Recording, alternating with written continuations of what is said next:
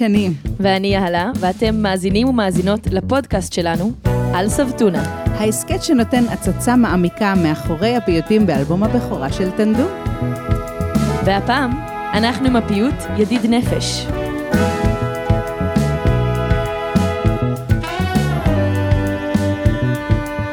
יואו, את עדיין בהיריון. עדיין, ובאמת זה ההיריון הכי ארוך אה, לכל מי שסביבי. אה, אז אה, נכון, אנחנו מקליטות את הפרק הזה לפני הלידה שמתקרבת, אה, וגם הקליפ ש, שיצא, ואולי צפיתם בו, צולם אה, כמובן לפני הלידה. אבל אתם בעצם צופים בקליפ ומאזינים לפרק הזה, אחרי שכבר אני בעזרת השם אחרי לידה, עם. תינוקי חמודי. קטני. מעניין אם קראתם לו ידיד או נפש. את דודה שלו, את אמורה לדעת כבר. מה מספרים לי כלום בבית הזה? ובכן, אה, אנחנו רוצות היום לדבר על פיוט קסום בעיניי, הוא באמת אחד אה, האהובים עליי, ואני חייבת להגיד שאני אה, כל כך שמחה שסוף סוף הביצוע שלנו, של טנדו, יצא לעולם, כי לא, לא נעים להגיד, אבל באמת אני חושבת שהוא מושלם מכל כך הרבה בחינות, ואחרי שתשמעו את הפרק הזה גם תבינו למה. אולי רגע קודם נגיד איזה מילה על פיוט וניגון. אז אז אני רוצה להגיד לך שעד שלא ישבנו לדבר ממש על, הפ, על הפרק הזה של הפודקאסט, הייתי בטוחה שזה דווקא נחשב אחד הניגונים שלנו. ובעצם הארת את עיניי ואמרת שלא, זה פיוט. Well, it's complicated. זה באמת פיוט, והלחן שלו הוא ניגון. אז uh, דיברנו בפרקים הקודמים על הערך של הפיוט כזמן של התכנסות ושירה משותפת, uh, משפחתית או קהילתית. כל זה קורה בקהילות ספרדיות, מזרחיות, כשהפיוט והטקסט נמצאים במרכז, במוקד. והמקבילה של זה בעולם האשכנזי החסידי היא הניגונים. ניגונים, כן, אבל אומרים אותם ניגונים, שרבים מהם הם אפילו בלי מילים. אז לא יהיה משהו כזה בעולם הספרדי, נגיד מנגינה ששרים אה, בלי המילים? אמ, לא ממש, בעצם רק אם זה מפצה על אה, ליווי מוזיקלי שמתבקש כרגע. נגיד, כאילו, את יודעת, מה שהתזמורת בדרך, בדרך כלל מנגנת, אה, אה, כמו, לא עולים לי עכשיו בכלל קטעי תזמורת.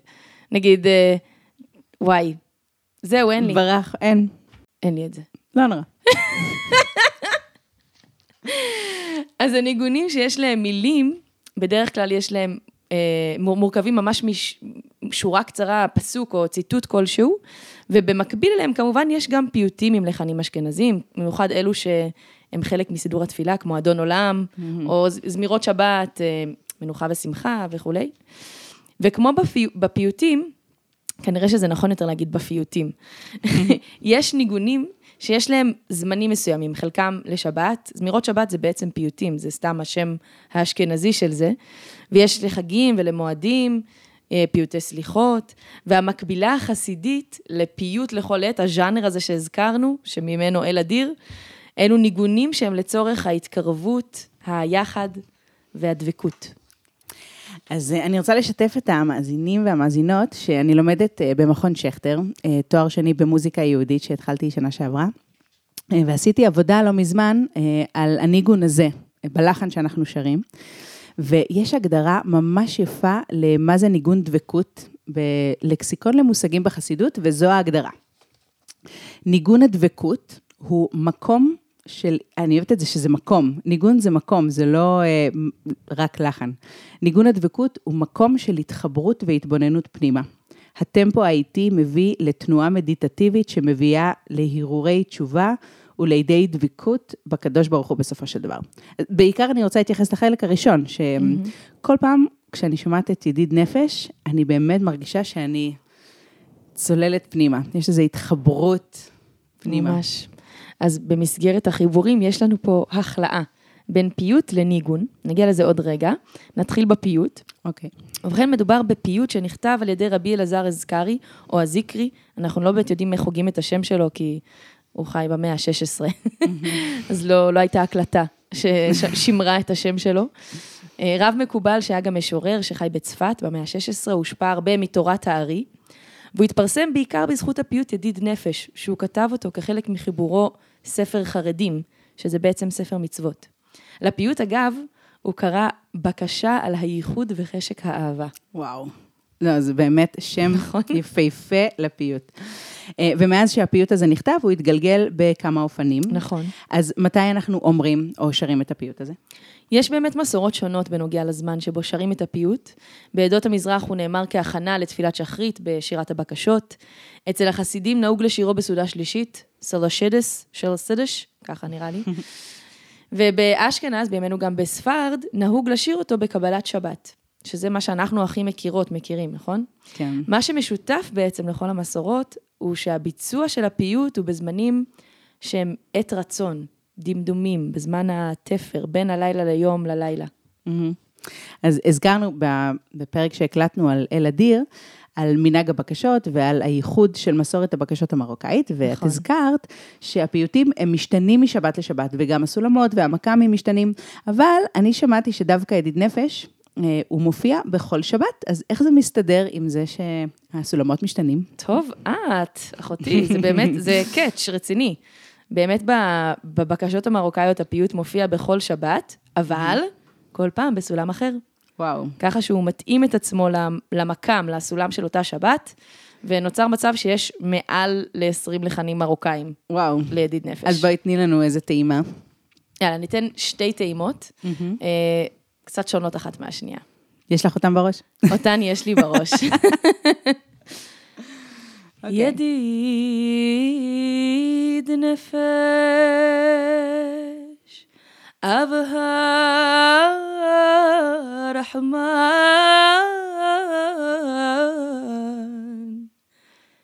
משוך עבדך אל רצונך, אהיה ללן, אהיה ללן.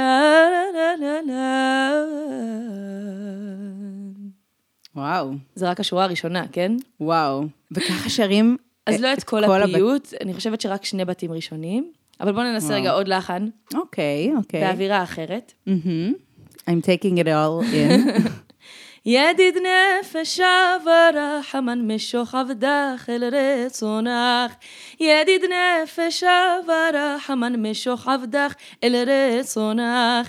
ירוץ עבדך כמו אייל, ירוץ עבדך כמו אייל. ישתחווה מול הדרך, כי יערב לו ידידותך מנופת צוף וכל טעם. כי יערב לו ידידותך מנופת צוף וכל טעם. וואו. את הלחן הזה, שמעת? זה... אה, יגל. הרוש ממש פרסם אותו, עשה לזה עיבוד אה. מהמם. וואו. אז... אה, אז אני אגיד לך מה, הלחן הראשון שעשית, הוא מתחבר לי יותר לנושא של, ה, של הפרק הזה, שאנחנו באמת נדבר קצת על, על קשרים שונים עם הקדוש ברוך הוא, וגם על געגועים, אז יש שם משהו שהוא יותר, יותר מתחבר לקו העלילתי הזה. כן. והניגון השני... מתרפק כזה קצת. כן. והשני, אני קוראת לזה ניגון, למרות שזה דווקא לא ניגון. אה, המנגינה השנייה שעשיתי, יש בה משהו מהשמחת חיים, ש- שזה דווקא מתחבר לי כן לסבתות שלנו, אז שניהם איכשהו כן מתחברים לי לפודקאסט. האמת משהו שגם. ממש, כשהלחן הזה מזכיר לי בסיום, זה כאילו מין, אה, נהיה איזה טראנס כזה של אה, נרגילה ונשמחה בה, חוננו כי מעולם, כאילו יש איזה שמחה מתפרצת בלחן הזה. שמבטאת את זה ממש. אז תגידי, את השיר, את הלחנים האלה, בעצם לא שרים בקבלות שבת, אם זה עדות המזרח, נכון? אני אישית כן, אבל, אה, אבל בבתי כנסת, בעדות המזרח לא שרים בכלל ידיד נפש בקבלת שבת. האמת שגם חסידים אה, לא נהגו לשיר את זה. אז מתי זה כן נכנס לקבלות שבת? בואו תשמעו סיפור מגניב. אוקיי, זה באמת סיפור מעולה. בעצם, רק באמצע המאה ה-20, הפיוט נכנס לסידור התפילה של אשכנז וספרד, כ- כפיוט שמופיע בתחילת קבלת שבת. דוקטור עמליה קדם, חוקרת המוזיקה של התפילה האשכנזית, היום עובדת מחלקת, מחלקת המוזיקה של הספרייה הלאומית, כזה כיף שאת מכירה אנשים בתחום ממש. המוזיקה, כאלה, כן. אז היא חקרה במהלך הדוקטורט שלה מקורות ללחנים של הקהילה האשכנזית. במסגרת החיפוש היא עקבה אחרי הגלגולים של הלחן המוכר של ידיד נפש. הלחן, איזה, לחן בדיוק? זה הידיד נפש, כן, המוכר, ברירת. המחדל הכי בבתי מוכר, כנסת. בדיוק, בדיוק. אז זה באמת לחן שהוא קדום, לא יודעים מת, להגיד מתי בדיוק, אבל כנראה מאמצע המאה ה-19, משהו כזה. והלחן הזה הופיע בחסידויות שונות, ביניהן קרלין ופוריסוב, כניגון בלי מילים, בכלל. וגם כניגון עם מילים של פיוטים אחרים. למשל הפיוט הזמר בשבחין. הזמר בשבחין, כזה, באמת. באמת? ממש ככה. ודוקטור קדם, אגב, איזה שם מגניב זה, להיות חוקרת שדוקטור קדם, שכאילו מסתכלת אחורה על הדברים הקדומים.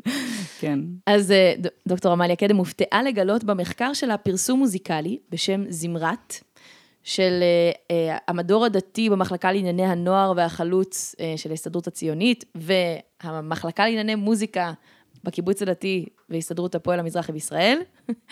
אה, היא גילתה שם דף בודד ששופך אור על הקושייה. אז באמת, יש לי מולי את אה, צילום הפרסום הזה. אגב, אם אה, מעניין אתכם לראות גם את התמונה הזאת, אז יש קישור לתמונה בפירוט המלל של הפרק הזה. בכל אופן, זה יצא באמת ב-1955, ויש כותרת של ידיד נפש, ואת התווים ללחן הזה, שמקודם... כתוב למעלה בדבקות, שזה מעניין. ומתחת לתווים יש את המילים של הפיוט, ואז הערה קטנה, וכך כתוב בהערה, בכוכבית. אנו מציעים להשתמש בשיר הזה כהקדמה לקבלת שבת. משפט קטן שהשפיע עד כדי כך. איזה קטע אדיר. תחשוב שזה רק משנות החמישים. כן. ובכן, בואו נגיע אל הלחן שאנחנו בחרנו, שאגב, מוכר יותר כניגון של סעודה שלישית ופחות לקבלות שבת. כן, אבל כמו שאת משתמשת בלחנים המרוקאים לידיד נפש, אז בקבלות שבת, אז אני גם מעיזה לפעמים להוביל את השירה של הלחן הזה בקבלות שבת. בצדק. אני כל כך אוהבת את הלחן הזה.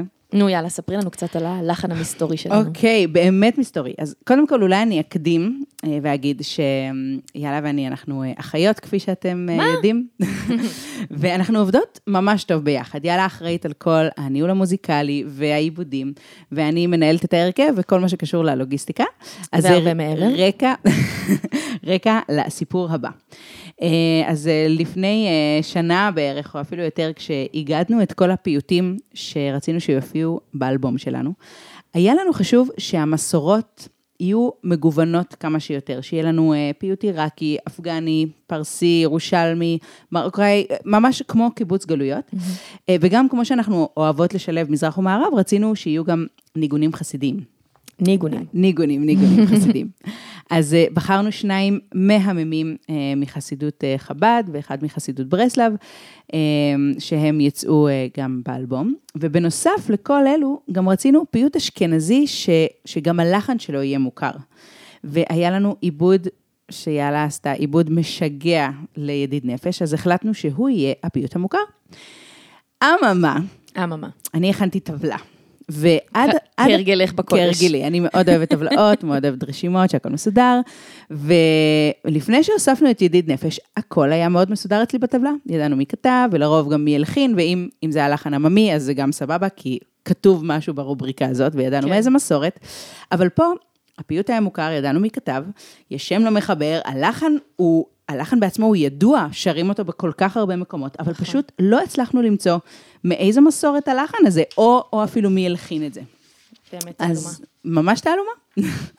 אני רואה עכשיו כל מיני סדרות אה, תעלומה, לא משנה. בקיצור, התחלנו לחפש. כמעט בכל מקום שחיפשנו או מצאנו את הביצוע עם הלחן הזה, לא מצאנו קרדיט למסורת של הלחן או למלחין. ומה עושה אה, תלמידה בתואר אה, למוזיקה יהודית? אז אה, כמובן פניתי למרצים שלי, וערב אחד הקלטתי את הלחן שאנחנו שרות בוואטסאפ לראש המסלול, דוקטור נעמי כהן צנטנר, שהיא ביררה והעבירה את השאלה גם לעוד מרצה, מתן ויגודה, והוא חזר אלינו עם תשובה. איזה מתח. ובכן, אז דעו כולכם, אנחנו מוציאות את האמת לאור. יכול להיות שכבר אתם יודעים מהאמת, אם לא הסתכלתם, אם הסתכלתם ביוטיוב בקרדיטים, אז אתם בטח יודעים. אה, אז המלחין של הניגון היפהפה הזה הוא הרב יצחק אלסטר, איש בשנות ה-80 לחייו. גר בהר נוף בירושלים, ממש פה. ואחרי שהיה לי את המידע הזה, אז התחלתי קצת יותר להתעמק בסיפור שלו, מרוב שכל כך התח- התחברתי ללחן הזה. אז uh, הזכרתי קודם מה זה ניגון דבקות, ולא אמרתי שניגון דבקות זה כמו uh, הסתעפות, כמו איזה ענף שיוצא מעץ של uh, ניגון געגועים. וזה בדיוק מה שהלחן הזה עושה עבורי. וואי, זה אגב ממש מעניין, כי בגרסה ששרנו קודם של ידיד נפש, הניגון ששרים בסוף, זה ניגון אחר של חב"ד, שהלבישו אותו על הסיום של ידיד נפש, והוא נקרא ניגון געגועים, ניגון שהוא בלי מילים, ניגון. ככה, קוראים לו ככה, ניגון געגועים. תודה רבה לאודליה ברלין על החידוש הזה שחידשה לי ביד כיסלב לפני שנה.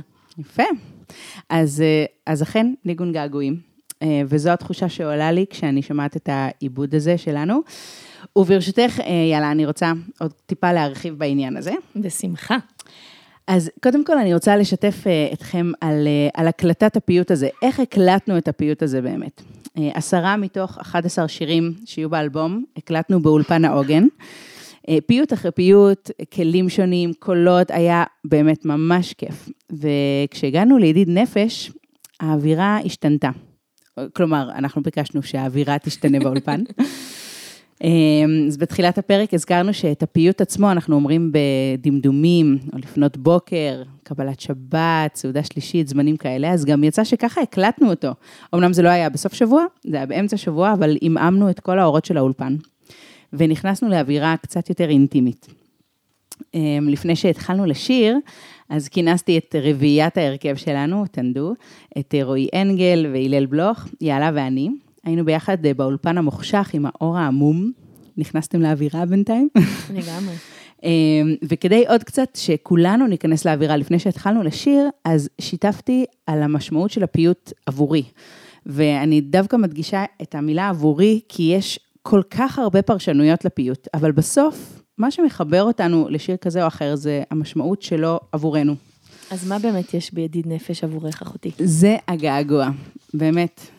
כשאני אה, ניגשת לשיר את הפיוט הזה, ובמיוחד, במיוחד בקבלות שבת, אם אנחנו אה, עושים עם השכנים למטה, אה, קבלת שבת לפני שבת, אני פשוט מרגישה כאילו אני נמצאת באיזה, זה קשה לי לתאר את זה, אבל נמצאת באיזה הווה מתמשך של אה, געגוע לקשר עם הקדוש ברוך הוא, שיכול להיות שהיה לי בתקופות שונות בחיים.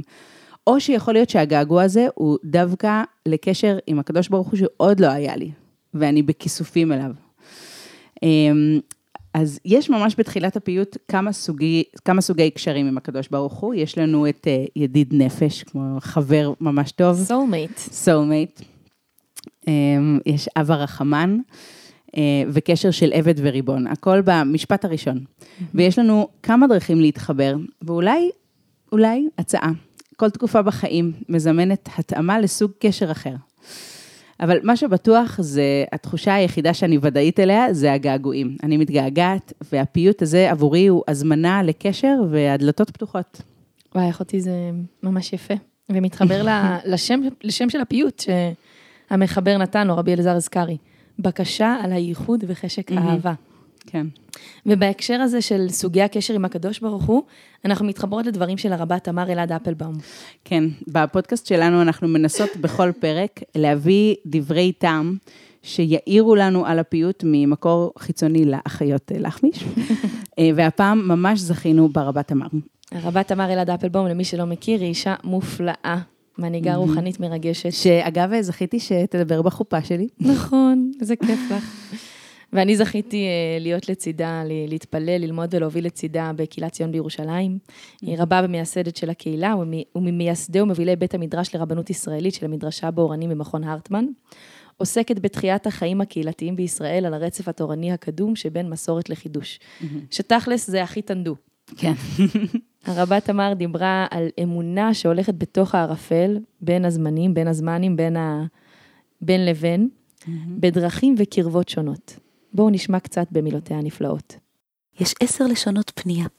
בידיד נפש עשרה שמות לקדוש ברוך הוא. ידיד נפש, אב הרחמן, הדור נאה, זיו העולם, אל, ותיק, אלי, מחמד ליבי, חביב, אהוב, עשרה לשונות לקדוש ברוך הוא בידיד נפש, שהם עשרה מאמרות של אמונה שלמה בהשם יתברך, של אהבה שלמה וגעגועים להשם יתברך. ובכל זאת כל הפיוט הוא כולו רקום סביב שם השם. י', שאומרת ידיד נפש, כמו שאומר רב נחמן, נפש, שהנפש היתירה שבשבת, אני שר אליך מתוך השבת, ואני מבקש שתבוא. וההי, מלשון הדור, שהדירה שלך איננה ירושלים שלך. עדיין לא בנויה ונפשי חולה ומבקשת שתבוא ותעזור לנו לרפא, לעשות ירושלים שהיא עיר קודש. עיר של הדור נאה זיו העולם, עיר שמביאה זיו ואור לכל העולם. וותיק, שהעם שלך מפוזר, ו', חוס על בן אוהבך, עם ישראל, תחוס על עם ישראל. לראות אותו בתפארת מתקבץ קיבוץ גלויות חזרה, נעשה אחד בעם, נעשה אחד בחברה. וההי היגלנה, תתגלה על ארץ ישראל והיא תאיר והעולם יאיר, ותהיה סוכת שלום גדולה פרוסה על כל הארץ ועל כל העולם כולו. אמן, וואו, איזה יופי. ממש ממש. יש עוד אה, רעיון יפה שהרבה תמר העירה את תשומת ליבנו אליו, והוא שיש בפיוט מעבר מיחיד, נפשי חולת אהבתך, לרבים, נרילה ונשמחה בך, ולא סתם מעבר מיחיד לרבים, אלא מעבר חיובי, מרפא, mm-hmm. מכיל. Mm-hmm. במילותיה, זהו שיר אמונה לא רק בקדוש ברוך הוא, אלא גם באדם, ואני מוסיפה אולי ברעיון של קהילה, האמונה שהצטרפו עוד אנשים לדרך, ובסוף נשמח יחד. זהו ממש מעשה של אמונה, דבק של געגועים שמחבר דבר לדבר, אדם לאדם, את השבת לירושלים ואת עם ישראל לכל העולם.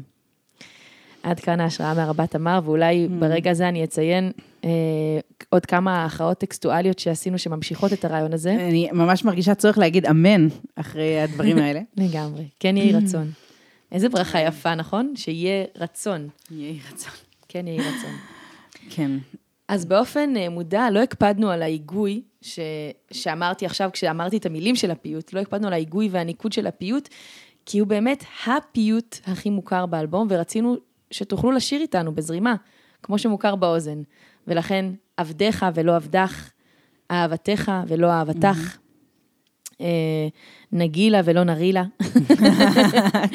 נחשוף נחשפתי ולא נחשוף נחשף וכולי.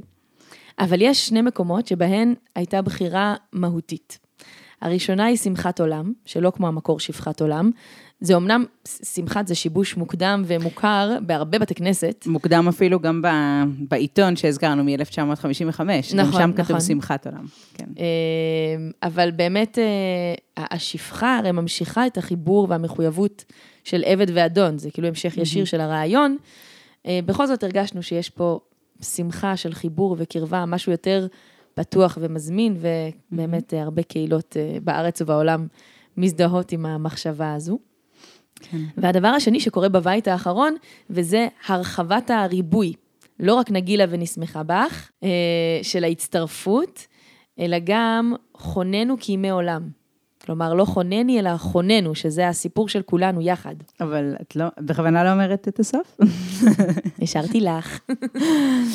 אז נכון, אנחנו אומרות אה, חוננו, אה, אבל גם בעצם המחשבה מאחורי העיבוד שלנו היא דווקא לא לסיים ברחב האוניברסלי, אלא לחזור למקום האינטימי, וכן להגיד, וחונני, כי מעולם, ואני הקטן או אני הקטנה, שעומדת מול אלוהים שלי ומבקשת תפילה קטנה מהלב, מבקשת חיבור עמוק מהאהוב ומהר, מהר אהוב.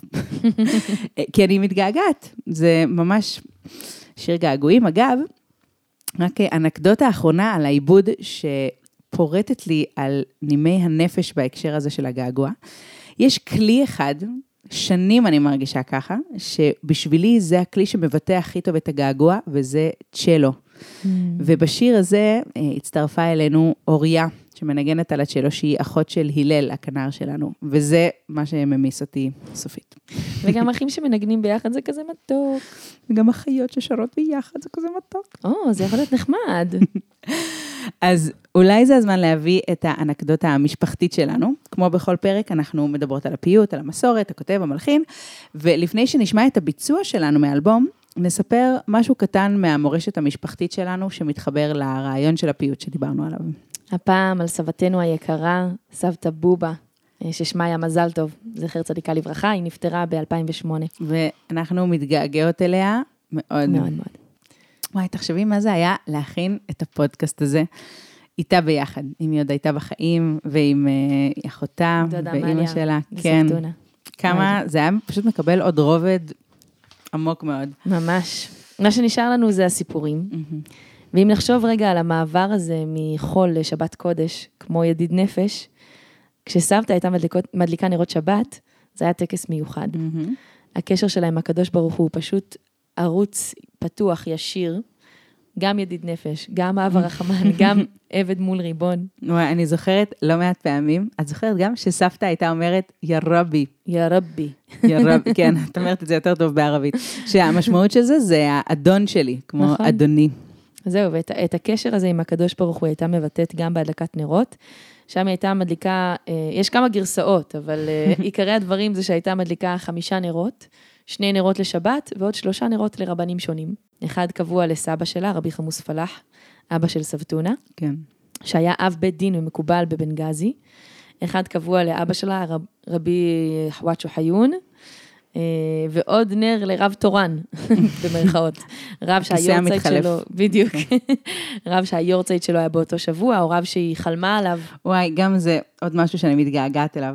כל ה... לא, לא, לא כי זה נוכח בחיים שלי, אלא געגוע למשהו שהייתי רוצה שהוא יהיה, כל העניין הזה של החלומות, אבל נדבר על זה אולי בפרק אחר. ברור, בטוח נדבר על זה בפרק, בפרק אחר. אז אחרי הדלקת הנרות היא הייתה מברכת, יא רבי, חן עליה, חוס עליי. ואז היא הייתה שופכת ברכות, מבקשת בתפילה שקטה, תשמור את הילדים, הנכדים, החיילים, המדינה. חיילים, המדינה גם, כן. ממש. מברכת המון המון את כולם, וכל התפילה הזכה הזו, כאילו הקדוש ברוך הוא נמצא לצידה. ובמקרה, אה, אה, אתמול, דרך אגב, אני רוצה לשאול אותך, אלה, את זוכרת את סבתא בהדלקת נרות? כי אה, היינו יחסית צעירות שהיא נפטרה, אבל עדיין זה ממש טבוע לי בראש, אה, איך שהיא הייתה מדליקה נרות. את הנרות לא בהכרח, אבל כן את השיחה הזו. את השיח, את הערוץ הישיר את. הערוץ הישיר. זהו, אז אתמול אה, ההורים שלנו עשו אה, מפגש אה, פסגה עם, עם הדודים, עם האחים של אבא, כי אחות של אבא, אילנה, היא חזרה לגור בארץ, ומפגש ממש מרגש. ואני רוצה להוריד את הכובע ולהודות לאימא שלנו, שהיא ידעה שאנחנו מקליטות את הפרק הזה היום, והיא רצתה לברר עבורנו עוד כמה דברים בנוגע לברכות של ההדלקת נרות. אז אה, אני רוצה ש... רק תשמעו את הדינמיקה החמודה שיש לדודות שלנו, עברית, ערבית, זיכרונות. אז זה רק איזה 20 שניות על אה, מה המשמעות של הברכה בערבית שסבתא הייתה אומרת בהדלקת נרות. שלא יהיה לנו אסון. חס וחלילה שלא יהיה לנו אסון. ומי שהיה לו אסון, בערבית זה נשמע לידחה, אה, אה, אתה סבור. אל תסבור. זאת אומרת, תמיד הייתה אומרת, שאלוהים ינחם אותו. וואו. איזה- איזה כיף, איזה נהדרות. וואי, טוב, היה קצת קשה להבין מההקלטה, אבל בעצם המשפט בערבית שסבתא הייתה אומרת בהדלקת נרות, פירושו היה שלא יהיה לנו צער. מי שנגרם לו אסון, אז שאלוהים ינחם אותו. איזה ברכה יפה. וכשאימא שלנו הייתה עומדת ליד סבתא, זיכרונה לברכה, בשעת הדלקת נרות, אחרי שסבתא הייתה מסיימת, אימא אמרה, כנ"ל. כן, פשוט כי אם לסבתא יש כזה קשר ישיר עם הקדוש ברוך הוא, אז מי יכול לבקש בכלל משהו אחרי? אז פשוט, אה, מה שהיא אמרה, זה יתפוס הכי טוב, ושנזכה באמת. ואת יודעת, אה, אני מנסה לדמיין את ההדלקת נרות שלי, וכזה הבית עוד לא מאורגן לשבת, וכאילו הילדים וזה. זה רק שלך, שתדעי. אבל אה, טוב, הייתי רוצה, אני, אני, כל פודקאסט מקרב אותי קצת יותר לזה. הייתי רוצה שגם הקשר שלי עם הקדוש ברוך הוא יהיה משהו כזה. ומעניין אם זה משהו שמתחזק עם הגיל. כאילו, אולי כשאנחנו נהיה בשנות ה-80 שלנו, אז אה, גם זה יהיה בילט אין. כאילו, אנחנו נהיה סבתות טריפוליטאיות, וגם בכל זאת. זה בגנים שלנו. כן, אז אולי זה משהו שפשוט מתפתח עם השנים. מחשבה הגיונית לחלוטין. אנחנו לקראת סיום, ורגע לפני שנשמע את ידיד נפש, אנחנו רוצות להגיד תודה לדני גרוס על ההקלטה, לרבה תמר אלעד אפלבום המופלאה, שגם כשהיא מדברת, אני מרגישה געגוע. תודה לדוקטור עמליה קדם, אודליה ברלין, דוקטור נעמי כהן צנטנר ומתן ויגודה, ועוד תודה מיוחדת לנותני החסות לפרק הזה של הפודקאסט. הפרק הזה הוא לעילוי נשמת דוד יוסף בן קלה ובנימין, ג'ו וולפות, שאהב מוזיקה וזמירות ובמיוחד את הפיוט ידיד נפש. ולזכר אמו קיילה, מורה לפסנתר, שמילאה את ילדותו במוזיקה ושלחה אותו לחוף מבטחים בקינדר טרנספורט, רכבת הילדים, ב-1939. מוקדש עם הרבה אהבה מהמשפחה שלו. תודה רבה, אה, משפחת סטיל. ובהזדמנות זו, אם יש מבין מאזיננו מישהו שהיה רוצה לתת חסות לאחד הפרקים הבאים, להקדיש לאדם מיוחד או לזכר אה, קרוב משפחה, נשמח שתיצרו איתנו קשר. תודה לכם ולכן שהייתם איתנו, תודה. ובואו נשמע את ידיד נפש.